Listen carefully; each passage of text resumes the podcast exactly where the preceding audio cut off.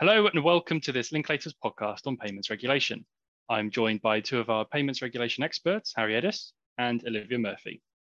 In our previous podcast, we looked at the FCA's plans for a consumer duty, and we're going to return to that topic today because, Olivia, there have been some developments, haven't there? There have. In the previous episode, we talked about the FCA's consultation, which proposed the duty. Since then, the FCA has published its policy statement, which finalises the rules and the timetable for complying with them. So, for example, in the previous episode, we said we were expecting the duty to kick in from April. The FCA now says that this wouldn't give firms enough time to prepare. They acknowledge that implementing the rules will be extensive and complex for many firms. And so now we've got a two phase implementation period. From the end of July 2023, the duty applies to your new products and services and any existing ones which remain on sale. From the end of July 2024, you've got to comply with the duty for all of your products and services. So that new deadline is one change. Harry, what else has the FCA changed? Well, as you say, Simon, it's not just the deadline which is new. The FCA has also indicated dates for key milestones over the next few years. For example, according to their timeline, your board should have signed off your implementation plan by the end of October. That's obviously focused minds for many of our clients. But in general, I'd say the substance of the duty and the rules around the duty haven't really changed significantly. The main components of the duty remain in place. You'll have a new Principle 12 at the top, a set of cross-cutting rules telling you to act in good faith towards your retail customers and avoiding foreseeable harm. And beneath those, you'll have four outcomes you need to achieve covering products, price, understanding, and customer support. No major structural changes then, but, but what other insights have we learned which are going to be of interest to payments firms? So one point that came through in the feedback to the FCA's consultation is that some firms and trade bodies from the payment sector felt they shouldn't be in scope of the duty at all. One argument was that many of the concepts in the duty aren't directly relevant to the sector. But the FCA isn't changing its approach. They think payments firms should apply the duty, and they point out that they've picked up on several harms in the e-money and payment services sector, and they want to use the duty to help raise standards. So for example, they point to customer support standards and specifically problems with the availability of customer support in firms where capacity has not kept up with growth and demand. They have also seen some deficiencies in how firms understand their obligations when it comes to handling customer complaints. The FCA has issued more guidance explaining how payments firms should approach the duty. For example, how the duty applies to payments in distribution chains, and also what constitutes material influence. And, and that concept of material influence is important, isn't it, Harry? Because I think it could bring you into the scope of the regime, even if you don't have a direct relationship with the client. That's exactly right, Simon. The consumer duty applies across the distribution chain. The FCA has been absolutely clear on that.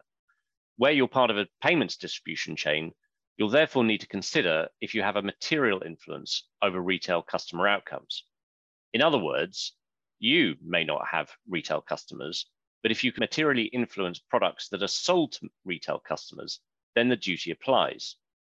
And this new guidance that Olivia mentioned helps you to work out what that means in practice. For example, when it comes to retail products or services, do you influence material aspects of their distribution, design, or operation? Or are you involved in preparing communications that go to retail customers? Or do you get involved in customer support? Any of these could bring you into the scope of the regime. Let's take your bank, for example, who acts as your custodian holding your safeguarded funds.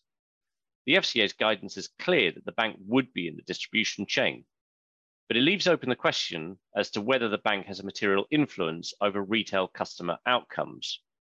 So again, you ask the usual questions. Are they involved in the communications with the customers? Do they provide customer support? Probably more practical is the is the way in which the service is operated and whether that therefore has an influence on uh, the outcome for retail customers. So that's something that will need to be assessed on a case by case basis.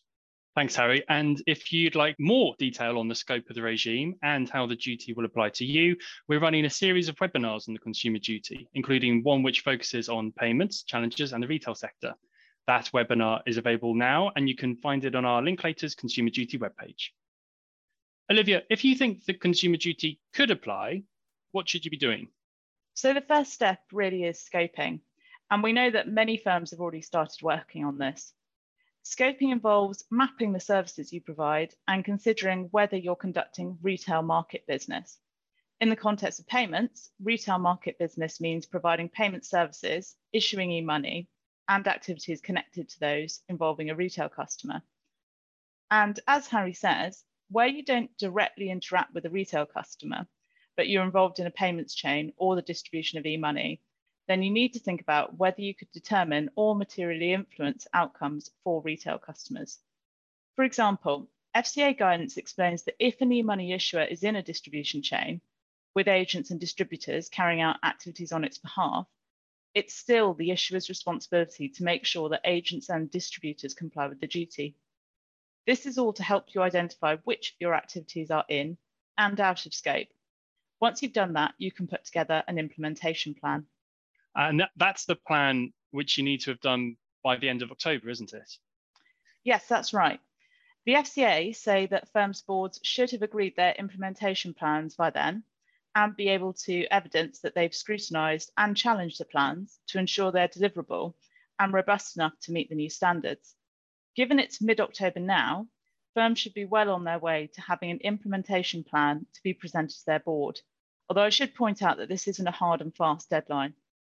I think it's also worth flagging that you may be asked to share your implementation plan and board papers with the FCA. What I think this shows is how important it is to document the various aspects of your firm's implementation and compliance with the duty. For example, it's really useful to keep a record of those tricky edge cases and how you made the decision to say this particular product either is or isn't in scope. It's also worth documenting the policies and procedures which you think will help the firm comply with the duty. But it isn't just about having the right papers in place.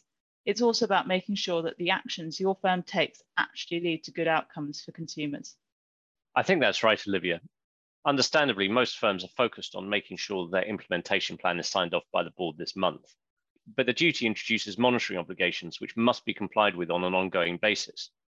First, there's a general obligation to monitor outcomes so you can identify where you might not be meeting the requirements of the rules. If there are gaps, this may suggest you're not meeting the Principle 12 requirement to deliver good outcomes for your customers. Secondly, there are also specific monitoring obligations which relate to each of the four outcomes under the regime. These obligations mean a couple of things in practice. First, payments firms need to be able to test and evidence the outcomes that their customers are receiving. This means that you need to develop a strategy covering what data you collect and how you collect it. Secondly, where a firm identifies that customers are not receiving good outcomes, you need to have processes in place to address the relevant issues or risks. Harry, at the uh, end of the last episode, I asked Jean what payments firms should be doing, and she mentioned mapping, documentation, and senior management. I think we've touched on all those aspects again today. But now that a few months have gone by, what's your impression of, of how much progress payments firms have made? Uh, generally, I'd say that firms have made a, a, a, good start, but it's still early days getting that mapping or scoping exercise right is clearly really important. And we've had some interesting conversations with clients on this. For example, for those who have had who have a mixture of activities inside and outside the scope of the duty, what their approach is going to be to manage that. But you also need to move beyond scoping and start implementing. We've talked about the implementation plan several times, and getting it signed off by the board is probably the most immediate next step. But then you need to start delivering it. And for this, I'd encourage firms to focus on building the governance and monitoring framework, which will ensure ongoing compliance with the consumer duty regime. Thank you, Harry and Olivia. As I mentioned earlier, if you'd like to hear more about some of the points we've discussed today, catch up with our recent webinar on the consumer duty, which is on the Linklaters website. Also, if you have any questions, please get in touch with us. But for now, thank you for listening and goodbye.